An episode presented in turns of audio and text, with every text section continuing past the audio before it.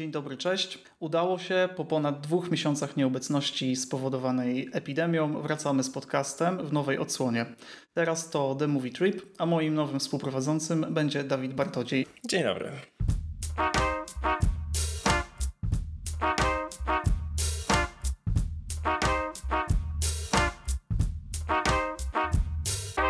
Filmy, które wybraliśmy na dziś to Więcej niż myślisz w reżyserii Alice W. Beastie Boys i ich historia, czyli najnowszy dokument Spike'a Jonesa, Biały, Biały Dzień Chlynura Palmasona oraz serial w potrzebie napisany przez Bena Sinclaira i Katię Bleachfeld. Zaczniemy od Alice W i Więcej niż myślisz. Co dostajemy?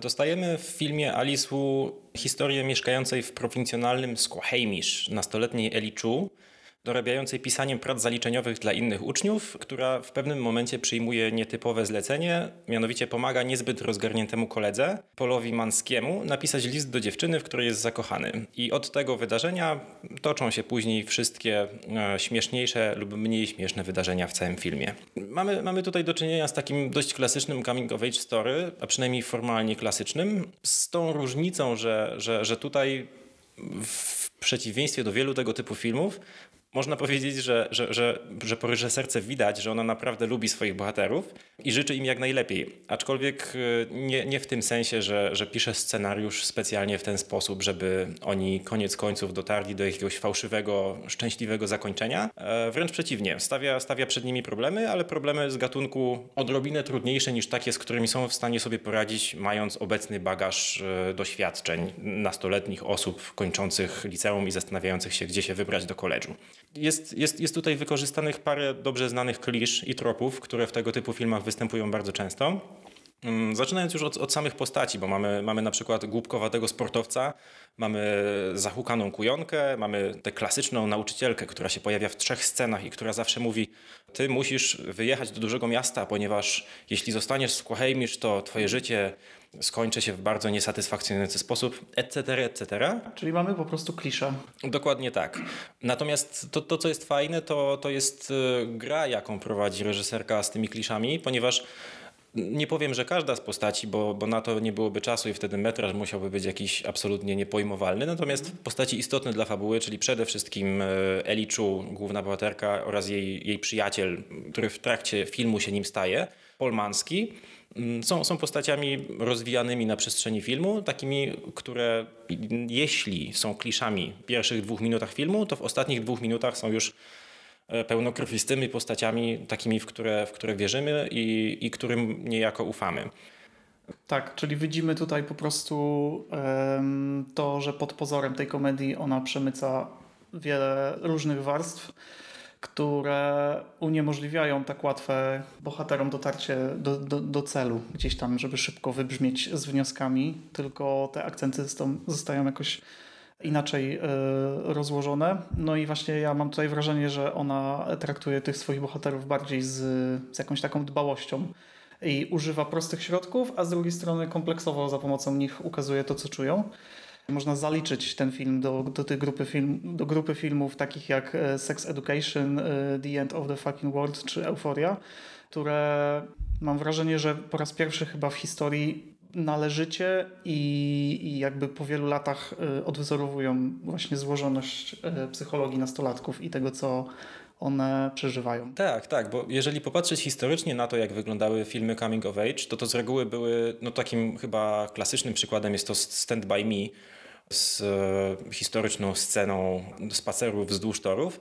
To są filmy, które powiedziałbym, że zrobiły pierwszy krok do nadania podmiotowości dzieciom w kinie. No dobrze, powiedzmy, że ten pierwszy krok to został zrobiony jeszcze wcześniej, gdzieś tam w latach 50. we Francji, ale, ale w kinie amerykańskim wcześniej dzieci raczej nie pełniły podmiotowej roli, wcześniej były jakimś tam obiektem w życiu głównych bohaterów. No, dopiero zaczęły pewnie gdzieś tam po rewolucji kulturowej w 68, no, tak jak wiele aspektów życia, również dzieci zostały, zostały, włączone. zostały włączone do całego obiegu i oddano im głos.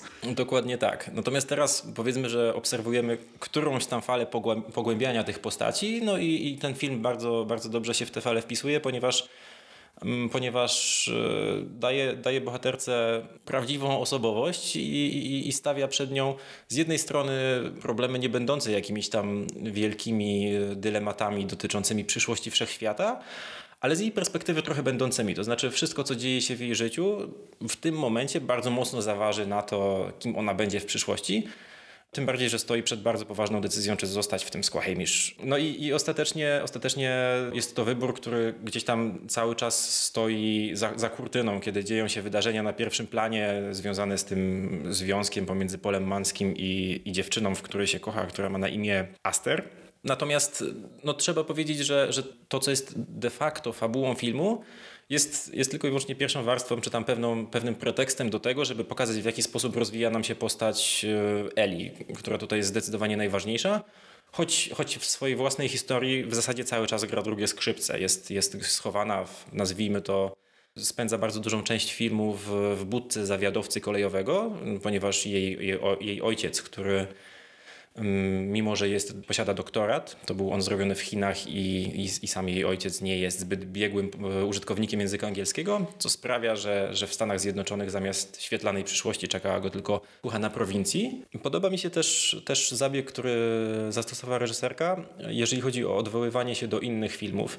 Bardzo często taki, taki, taka intertekstualność wymaga od, od widza pewnej, pewnego wykształcenia filmowego. Zresztą powstawały filmy, których nie dało się zrozumieć, jeśli się nie odebrało wcześniej paru innych seansów. Natomiast tutaj reżyserka nie jest tak okrutna dla swoich widzów i jeśli zamierza się do jakichś filmów odwoływać, to najpierw mm, stosuje taki środek, że puszcza te filmy w, na ekranie telewizora w ramach świata przedstawionego, ponieważ ojciec Eli, ucząc się języka angielskiego, ogląda klasykę kina i w ten sposób najpierw dostajemy referencje, a później reżyserka wraca do tych, do tych scen, co czasem daje efekt komediowy, czasem daje efekt dramatyczny ale mm, w obydwu, w obydwu tych przypadkach działa jako taki przecinek, który, czy tam foreshadowing, który został położony wcześniej, żeby do niego wrócić w późniejszej, w późniejszej fazie filmu. Tak, to jest taki mikro, mikrowątek yy, meta, mhm. który po prostu pokazuje też yy, chcący, niechcący w zasadzie, no jest to takie terapeutyczne działanie kina.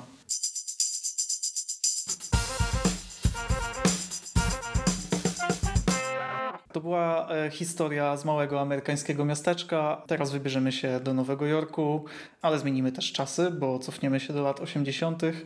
Beastie Boys ich historia, najnowszy dokument e, w reżyserii Spike'a Jonesa, czyli film o tym, jak to się stało, że trzech nastolatków, którzy postanowili założyć e, kapelę, wylądowało wysoko na szczytach list przebojów i, i, i stało się fenomenem o skali światowej. Nie do końca można nazwać to filmem, ponieważ jest to e, zapis rozbudowanej prezentacji, który, który został nagrany mm, kilka miesięcy temu gdzie członkowie, ci, którzy żyją, Beastie Boys, czyli Adam Horowitz i Michael Diamond, w hołdzie trzeciemu, nieżyjącemu już Adamowi Jałkowi, opisują, jak, wygląda, jak wyglądało ich życie w zespole i przechodzą przez kolejne wątki od samego początku kariery i opowiadają o tym, jak z grupy żartownisi stali się bardzo ambitnym zespołem. Mm, zastanawiam się przede wszystkim odnośnie, odnośnie formatu, przepraszam, odnośnie, odnośnie formy tego filmu. Ponieważ sam pomysł na to, żeby, żeby przedstawić historię nie jako klasyczny dokument z gadającymi głowami, e, tylko, tylko jako po prostu zapis e, dwóch gości stojących na deskach i, i rozmawiających z prezentacją PowerPointową w tle, to, to, jest, to jest ciekawy pomysł, natomiast koniec końców, nie wiem jak tobie, ale mnie zostawia pewien niedosyt ponieważ po obejrzeniu niemalże dwóch godzin mm, nie czuję, żebym dowiedział się jakoś ekstremalnie dużo o Beastie Boys. To znaczy, czuję, że coś tam liznąłem, ale jednocześnie czuję też, że to jest taka relatywnie generyczna historia. To znaczy, Mamy ludzi, którzy są nikim i oni obracają się w takim środowisku, w którym wszyscy, w którym wszyscy grają na instrumentach i wszyscy tworzą muzykę, więc oni też zaczynają. Takie były lata 80. Dokładnie tak. Następnie następuje bardzo szybki wzrost, po którym następuje bardzo szybki upadek, po którym jest powolne pięcie się z powrotem na szczyt i mniej więcej tam kończymy, a w zasadzie kończylibyśmy, gdyby, gdyby nie to, że, że, że jeden z bohaterów zmarł. Na raka w 2012 roku. I, I, wydaje mi się, że, że ta postać Adama Jaucha, który, który odszedł w 2012 roku, jest chyba najbardziej interesującą, ponieważ z opowieści, z opowieści Michaela i Adama, to właśnie Jauch jawi się jako taki kreatywny mózg zespołu, jako, jako ten człowiek, który był motorem napędowym wszystkiego, co oni robili jako zespół. Tak naprawdę, y, jeżeli y, przyjrzeć się głębiej, to po prostu strata trzeciego członka, tego Adama, y, jest po prostu taką emocjonalną kotwicą, która trzyma cały ten film w ryzach. Jest jakimś środkiem, epicentrum dokumentu. Mhm. Chorowic i Diamond są skromnymi i takimi samoświadomymi E, ludźmi, e, którzy próbują mm, za pomocą tego filmu e, w pewien sposób oddać szacunek i w jakiś sposób rozliczyć się ze swoimi błędami. No ich mowa tutaj o tym, że pragną przeprosić swoją przyjaciółkę, która zaczynała z nimi i była na początku czwartym członkiem tego zespołu, ale w miarę rozwoju tej kariery po prostu została przez nich jakoś porzucona i zaniedbana. Jest im z tego powodu strasznie głupio.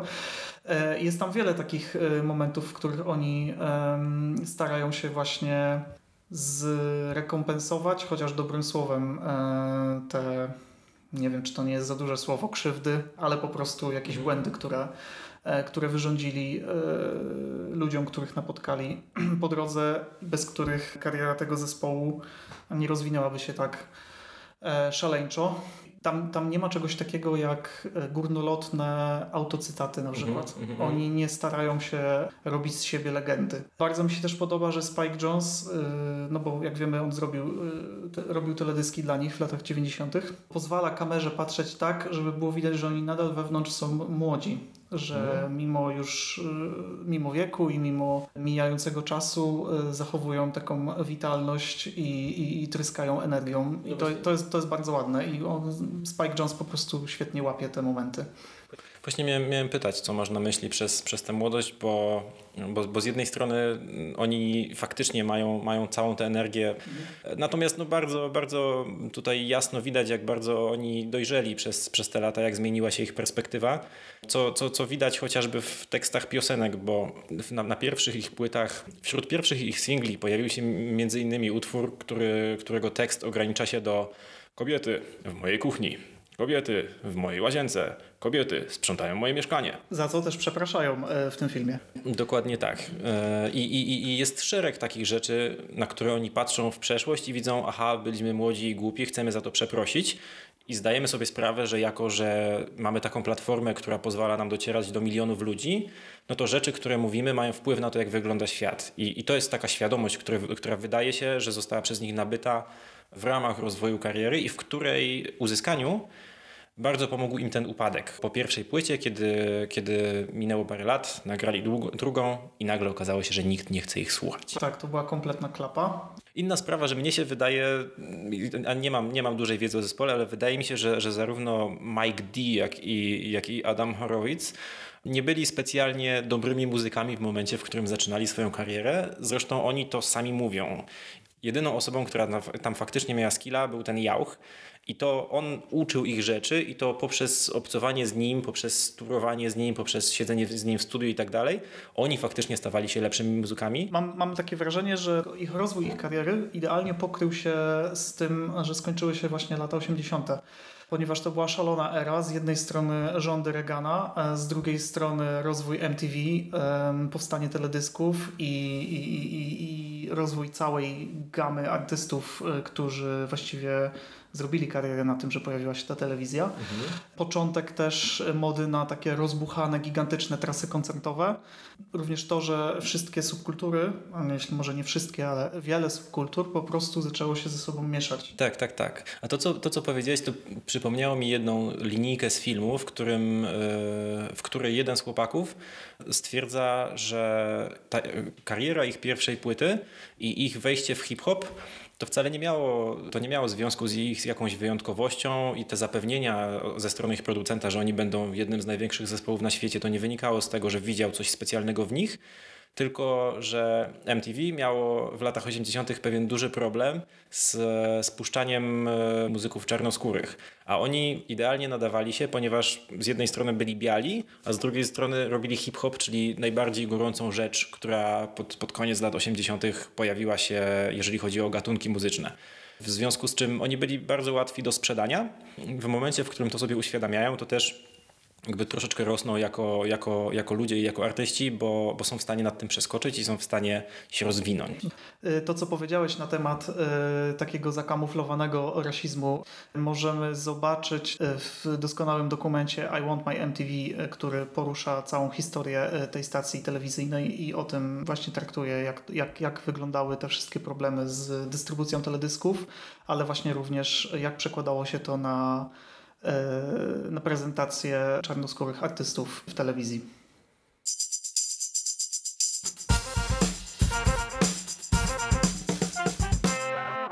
Z Nowego Jorku przenosimy się kilka tysięcy kilometrów na północny wschód, na Islandię, gdzie Hlynur Palmason nakręcił swój drugi film, Biały Biały Dzień. Film ten mówi o Ingimundurze, który po śmierci swojej żony stara się powrócić do normalnego życia, w związku z czym podejmuje się budowy domu dla swojej córki i wnuczki.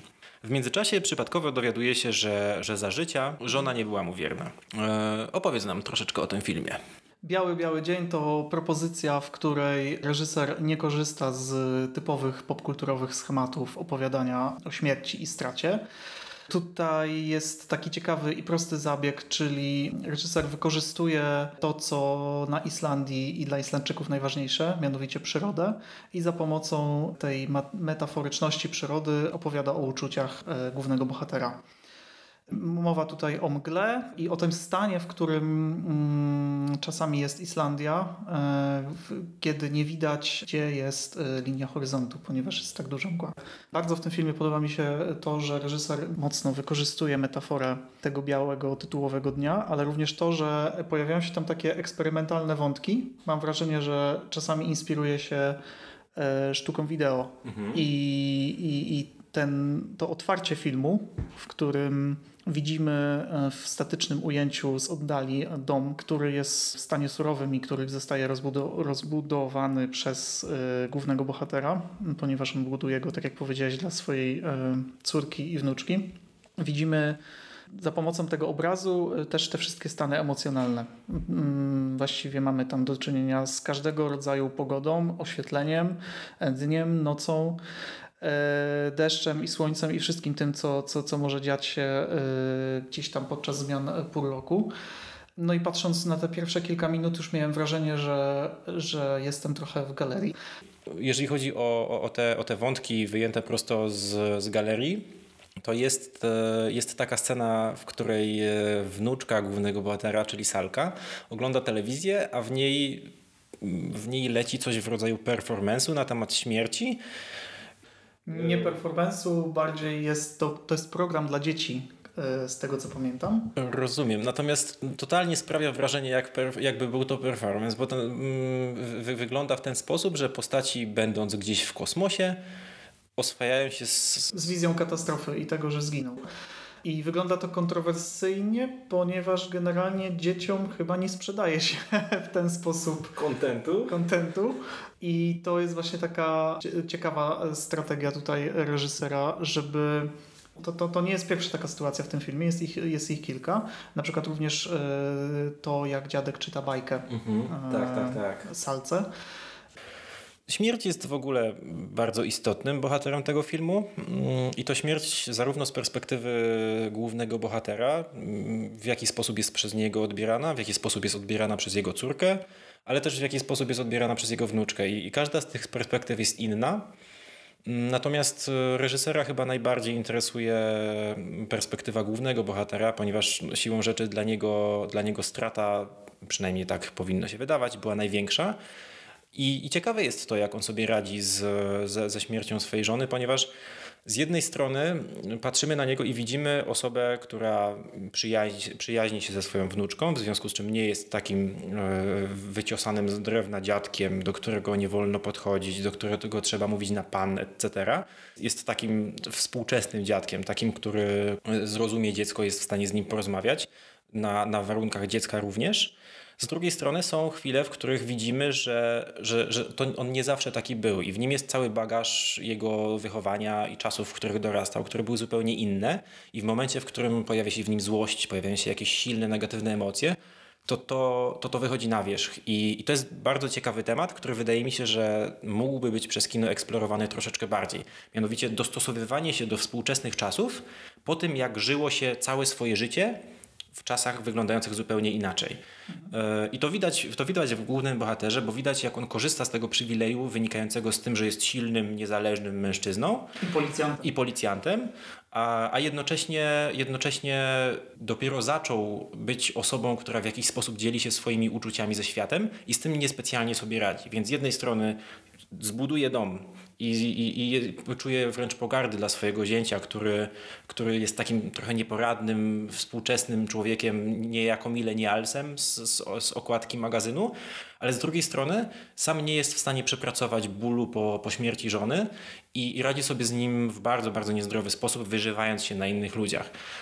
I wydaje mi się, że, wydaje mi się, że, byłoby, że byłoby super dla kina, gdyby ten temat y, był mielony troszeczkę bardziej, no bo nie, nie da się zrobić tak, że, że ktoś nagle zapomni o większości swojego życia i, i sposobie myślenia w nim. Nawet kiedy bardzo chce się coś zmienić, no to to wszystko siedzi w środku i, i, i, w, i w momencie, w którym okoliczności stają się troszeczkę bardziej dramatyczne, jak na przykład kiedy komuś umiera żona, no to to wszystko wychodzi na wierzch. Tak, bardzo podoba mi się też to, że ten bohater znajduje, znajduje nietypowe sposoby na rozładowanie tego napięcia. Czyli jeżeli nie mówi, to znajduje sobie jeden w zasadzie, znaczy uprawia też sport, robi inne rzeczy, chodzi też na terapię, co jest tutaj istotne. To ciekawe jest to, że dla niego takim wyznacznikiem i osią funkcjonowania w chwili, kiedy jest w tej żałobie, jest y, budowa tego domu. To trzyma go niejako w kupie, ale im bliżej, co również jest jakby osią filmu, y, im bliżej ukończenia tego domu, tym, mm, tym gorzej z bohaterem. Dom się buduje i spaja, a bohater coraz bardziej się rozpada. I bardzo ciekawa jest ta e, różnica, którą widać pomiędzy tym, jak on zachowuje się wobec tego domu, a jak w zasadzie można powiedzieć, że dom zachowuje się wobec niego. W momencie, w którym nie, nie, chcę tutaj, nie chcę tutaj zdradzać zbyt dużo z zakończenia, choć też nie mówimy o filmie, w którym w fabule można spodziewać się jakichś twistów, natomiast Uwielbiam ostatnią scenę, ponieważ nie spodziewałem się wykorzystania muzyki popularnej w taki sposób, jakiego moglibyśmy się spodziewać bardziej po twórcach typu Xaviera Dolana. Mamy, mamy piosenkę Leonarda Cohena Memories, której tekst bardzo silnie koresponduje z, z uczuciami głównego bohatera, dlatego też w pewnym momencie zostaje podbita powyżej poziomu głośności, jakiej, jakiej z reguły mamy przy, przy muzyce, nawet tej pochodzącej z wnętrza kadru w filmie. I ostatni kadr właśnie, właśnie przy dźwiękach tej, tej muzyki bardzo dobrze podsumowuje cały film, bardzo dobrze pokazuje nam, co, co dzieje się w, głowie głównego bohatera. I wtedy wydaje mi się, że na jego twarzy po raz pierwszy jesteśmy w stanie przeczytać jego jako osobę, bo, bo dotychczas on, on ma kamienną twarz. Poza sytuacjami, w której jest w nim gniew i to jest po prostu takie silne, pierwotne uczucie, to nie widzimy, co się w nim dzieje. I, i dopiero w tej ostatniej scenie, dopiero przy, przy Lenardzie Coenie e, widzimy, widzimy tam człowieka za, za, za tym posągiem na jego twarzy.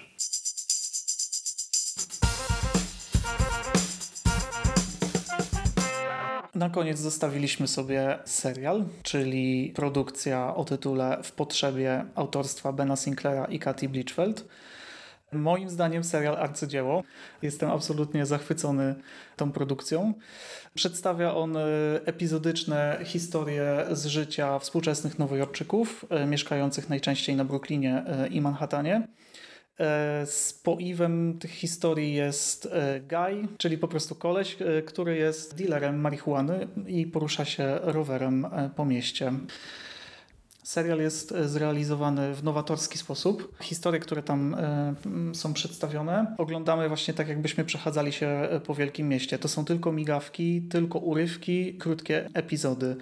Koleś jest jakby trochę takim przyjacielem i psychologiem E, swoich klientów, przyjeżdża do nich i, i, i sprzedając im tą marihuanę, mm, no nie pozostaje tylko zwykłym dealerem, ale, mhm. ale gdzieś tam uczestniczy w ich życiu.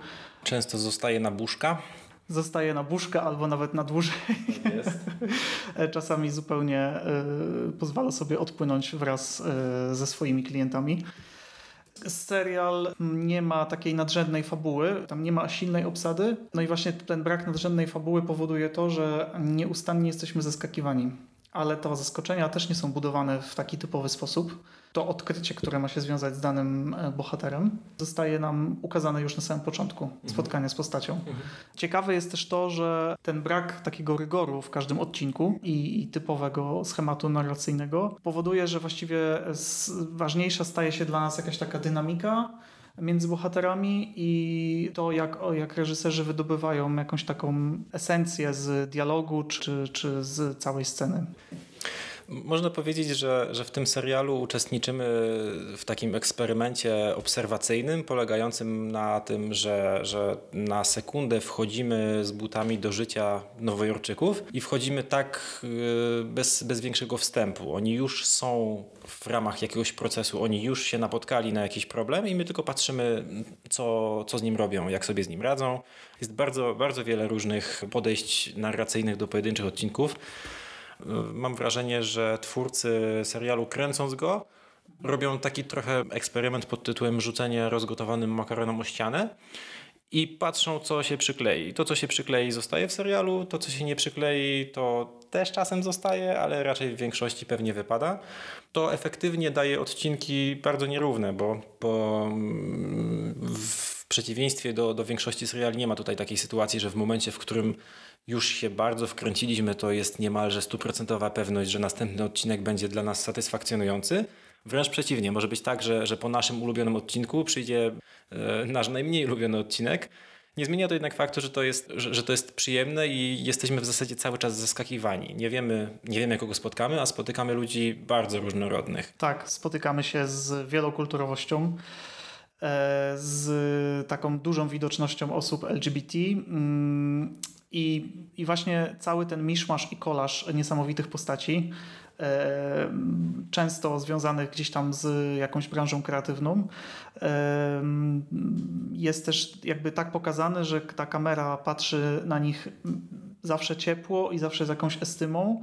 E, I właśnie siłą tego serialu jest to, że mimo, że mamy już cztery sezony, E, cztery sezony na HBO, bo wcześniej ten serial, co ciekawe, był e, niezależną produkcją, e, którą Katia i Ben produkowali własnymi, własnym sumptem i umieszczali na platformie Vimeo. I co ciekawe i ważne, że w tym serialu nie ma cynizmu. Tam nikt nie jest oceniany i to współczesne życie, mimo że bardzo trudne, nie jest krytykowane przez autorów tej historii. Tak, to, to podejście do bohaterów jako do, do ludzi, którzy mają prawo do swoich decyzji, do swoich błędów yy, i do swoich niedoskonałości jest, jest bardzo ważne, bo w ten sposób yy, dostajemy obraz koniec końców ciepły. Nawet jeżeli są sytuacje, w których e, Guy, znajdując się w czyimś mieszkaniu, uczestniczy, znaczy w zasadzie nie uczestniczy, tylko jest świadkiem kłótni albo jakichś sytuacji, które nie są dla niego komfortowe, no to przywdziewa twarz z gatunku okej, okay, czuje się niekomfortowo, ale nie mówi nic na ten temat, robi swoje, sprzedaje zioło i, i wychodzi. Tak, on jest zawsze pełen takiej niezręcznej e, uprzejmości. Dokładnie tak, to bardzo Trochę wycofany, trochę zaangażowany, e, ale nigdy, nigdy nie oceniający. Dokładnie tak, bardzo mi się podoba sformułowanie niezręczna uprzejmość. myślę, że ten, myślę, że powinien mieć to napisane na t-shircie. doceniam bardzo humor tego serialu, doceniam to, że że życie człowieka sprzedającego zioło jest pokazane raczej jako takie w miarę nudne życie człowieka, który sprzedaje zioło. I wydaje mi się, że to w dialogach bardzo, bardzo ładnie widać. Za każdym razem, kiedy otwiera swoją walizeczkę z towarem i przedstawia, co, co, co ma na sprzedaż, wypowiada mniej więcej te same słowa. Mm, to jest Indica, to jest Sativa, więc mamy OG Kush i mamy Green Crack i te słowa padają generalnie w każdym odcinku. Co też pokazuje pewną powtarzalność tej pracy z jednej strony i z drugiej pokazuje, że to nie ta marihuana jest tutaj ciekawa, tylko ciekawi są ci ludzie, do których przychodzi mhm. i to, co dzieje się w ich życiu. On, on y, jest tylko takim kluczem do żyć e, tych, tych osób, tak często jest. zagubionych, e, odklejonych dość od, od rzeczywistości i, i, i, zakręconych na punkcie swoich zajawek. E, serial e, wpisuje się w najnowszą historię przedstawiania e, mitu Nowego Jorku. Myślę, że należy do tej samej grupy, co Specjalista od niczego? Specjalista od niczego, no właśnie, to chciałem powiedzieć. Bardzo ciekawe jest też to, że mimo, że ten serial e, zaczął się jako niskobudżetowa e, produkcja niezależna na Vimeo, mhm. to on nic nie stracił z tej swojej świeżości przejście do dużej stacji, jaką jest HBO, nie spowodowało, że, yy, że produkcja stała się w jakikolwiek sposób inna. Tak jak yy, w jednym z wywiadów Ben powiedział, że różnica polega tylko na tym, że mają lepszy sprzęt i że mogą robić zdjęcia plenerowe, bo wcześniej gnieździli się tylko w mieszkaniach. Ja w ogóle tak troszeczkę odchodząc teraz od, e, od technikaliów, mm, troszeczkę w kierunku tego, w jaki sposób ten, ten serial jest zrobiony. Strasznie, ale to strasznie podobają mi się sceny po napisach, które są małymi arcydziełami e, same w sobie. To w zasadzie nie są sceny po napisach, tylko sceny podczas napisów. Działają w ten sposób, że widzimy jakąś scenę z udziałem głównego bohatera, puszczoną w tempie mniej więcej 50-60%, w otoczeniu, czy też w scenografii, która bezpośrednio nawiązuje do odcinka, który właśnie obejrzeliśmy. I wygląda absolutnie hipnotyzująco, mimo że dzieje się w jej trakcie niemalże nic. To takie sceny jak na przykład Gaj siedzący na, na podwieszonym z sufitu metalowym księżycu w klubie, w którym był organizowany pokaz e, czy też występ e, drag queens i po prostu siedzącego sobie tam, kręcącego się w kółko i popalającego jointa, to jest coś, co ja mógłbym oglądać przez 10 minut ciągiem, a więc, więc, więc te dwie w żaden sposób mnie nie zmęczyły i, i nie wiem jak ty, ale ja osobiście oglądam wszystkie sceny po napisach w trakcie napisów, od początku do końca. E, ja również, ponieważ to też kojarzy mi się po prostu z produkcją teledyskową mhm. E, i to jest zrobione w tej konwencji. Właśnie muzyka jest tutaj w tym serialu też bardzo ważną częścią. Jest to świetna ścieżka dźwiękowa, głównie składająca się z utworów różnych niezależnych kapel. Ja mam tylko takie pytanie na koniec a propos tego serialu. Mhm. Czego uczy nas ten serial? Serial uczy nas wrażliwości i, i, i, wstrzymywania się od oceny drugiego człowieka? No właśnie, mi też się wydaje, że on ma bardzo dużą wartość e, taką edukacyjną i, i mam wrażenie, że należy do takiej grupy produkcji, które, które są odtrutką na współczesny, współczesny świat. Dlatego bardzo polecamy. Gdybyśmy byli youtuberami, powiedzielibyśmy, że dajcie suba i łapkę w górę, ale że nie jesteśmy, to powiemy tylko dajcie suba. Dziękujemy. Dzięki.